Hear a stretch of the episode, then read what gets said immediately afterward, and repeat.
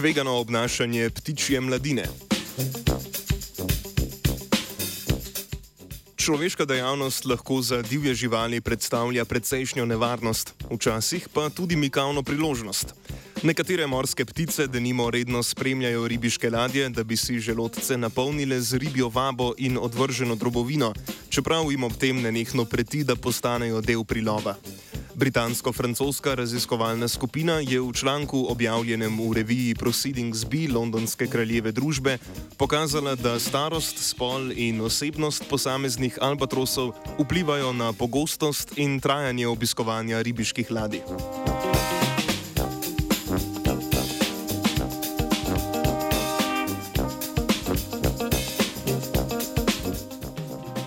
Znanstveniki in znanstvenice so v raziskavo vključili več kot 400 klateških in amsterdamskih albatrosov, ki naseljujejo okolico otoči Krozet, Kerguelen in Amsterdam v jugozahodnem Indijskem oceanu. Sledenje in obročkanje albatrosov na tem območju poteka že desetletja. Raziskovalna skupina je imela tako za vsako posamezno žival na voljo podatke o starosti in spolu. Albatrosom z Krozetovih otokov so zadnjih deset let določili tudi osebnostni tip, ki je pri albatrosih skozi življenje bolj ali manj stalen.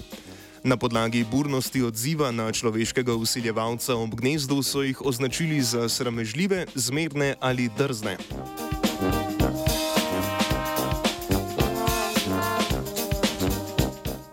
Vsaka ptica je bila opremljena z GPS sledilnikom, ki je dve leti neprestano sporočal podatke o lokaciji.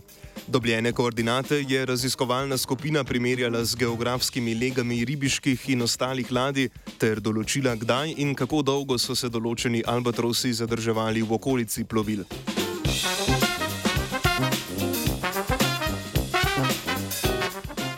Albatrosom ob obiskovanju ribiških ladij ne grozi zgolj, da se bodo zapletli v ribiške mreže, temveč tudi, da jih bodo izrinili njihovi vrstniki.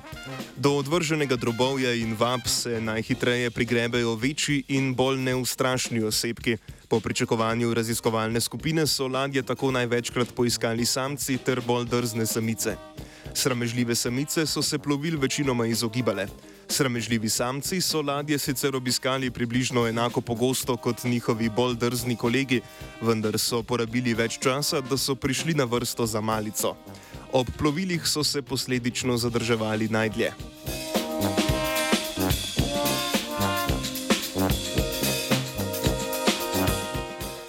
Juvenilni albatrosi so bili do ladi sicer nekoliko radovedni, vendar med njimi niso razlikovali.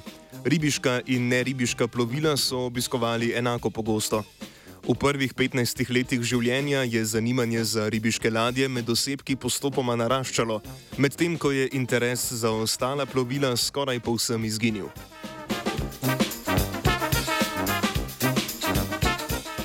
Odrasli albatrosi so ribiške ladje redno obiskovali vse do pozne starosti, ko je njihovo zanimanje za človeške nautične stvaritve ponovno upadlo. Avtori in avtorice raziskave so ponudili dve razlagi za to opažanje. Morda betežni ptiči starčki preprosto niso bili več sposobni tekmovati z mlajšimi osebki, ali pa so do starosti prileteli zgolj tisti albatrosi, ki so bili dovolj previdni in pametni, da so se ribiških ladij čim bolj izogibali. Med sramežljive albatrose sodi bronja.